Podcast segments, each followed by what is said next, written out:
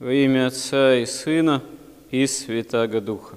Господь восходит на небеса с человеческой плотью, которая является Его плотью с момента Боговоплощения, потому что действительно Христос Бога-человек, Бог и человек в одном лице, и это именно благодаря тому, что цель Бога – спасти человека, вернуть его к себе, возвести, совозвести с собой на небеса.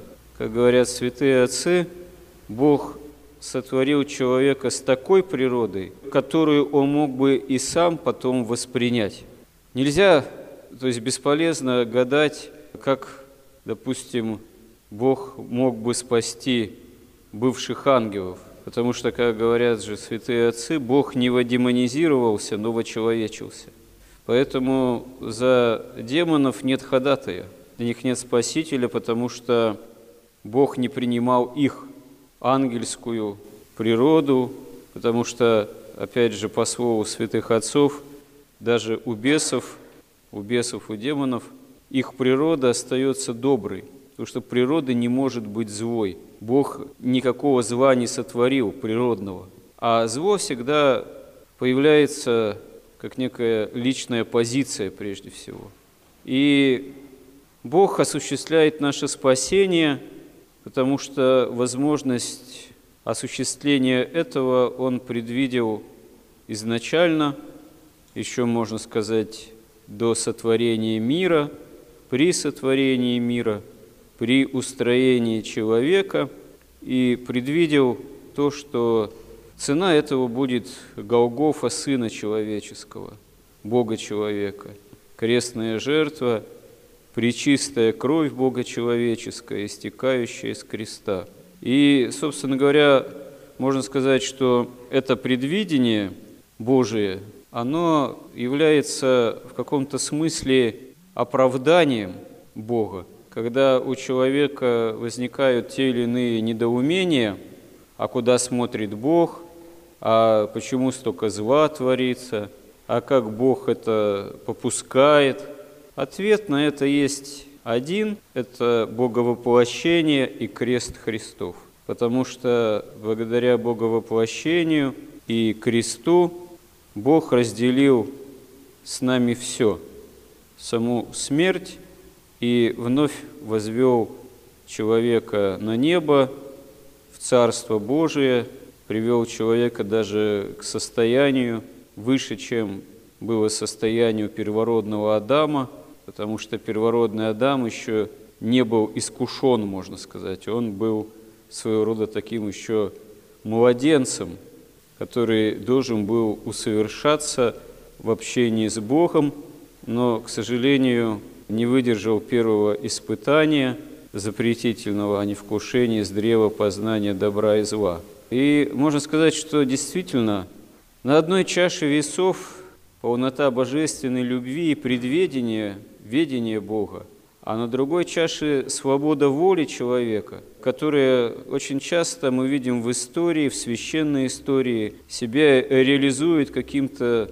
совершенно таким, ну, богопротивным образом – в образе восстания против правды Божией. И нашему уму человеческому и сердцу тоже порой не понять, а почему Бог все же, даже вот взять ветхозаветную историю, так надеется на человека, словно бы ожидает, что человек, еще ветхозаветное человечество, будет жаждать действительно всецело подклониться его воле – но очень часто воле Божией следуют буквально единицы, но не народы все-таки. А единицы, хотя и уготавливают, пророки те же спасения, но все равно спасение осуществляется не человеческой силой, а осуществляется Бога-человеком. И в наше время мы, когда видим разного рода сложности, мягко говоря, скорби, нестроения, болезни. И вообще то, что современный человек, современное человечество, современная цивилизация, ну просто фактически восстает на вещи связанные с тем, как Бог человека сотворил, восстает на саму природу человеческую, словно бы жаждет изменить природу человека таким богопротивным образом, словно желает себе, как строители Вавилонской башни, сотворить новое имя, другое, инаковое, не такое, какое соответствовало бы правде Божией.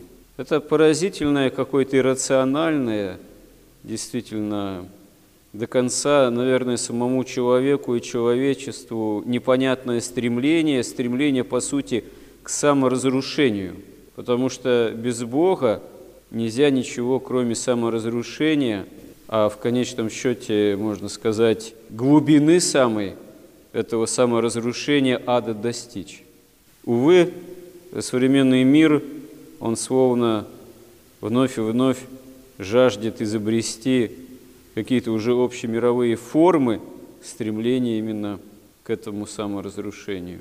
И противопоставить этому можно только имя Христово. Только вооружаясь именем Христовым, можно действительно ничего не бояться. Только вооружаясь молитвой, именем Христовым и желанием исполнять евангельские заповеди, можно действительно исцеляться от греха.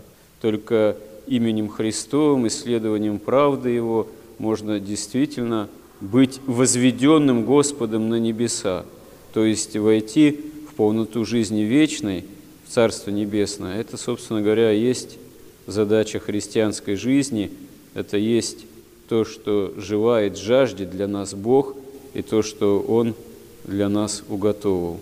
Помоги нам истинно, Господи, в обретении этого. Аминь.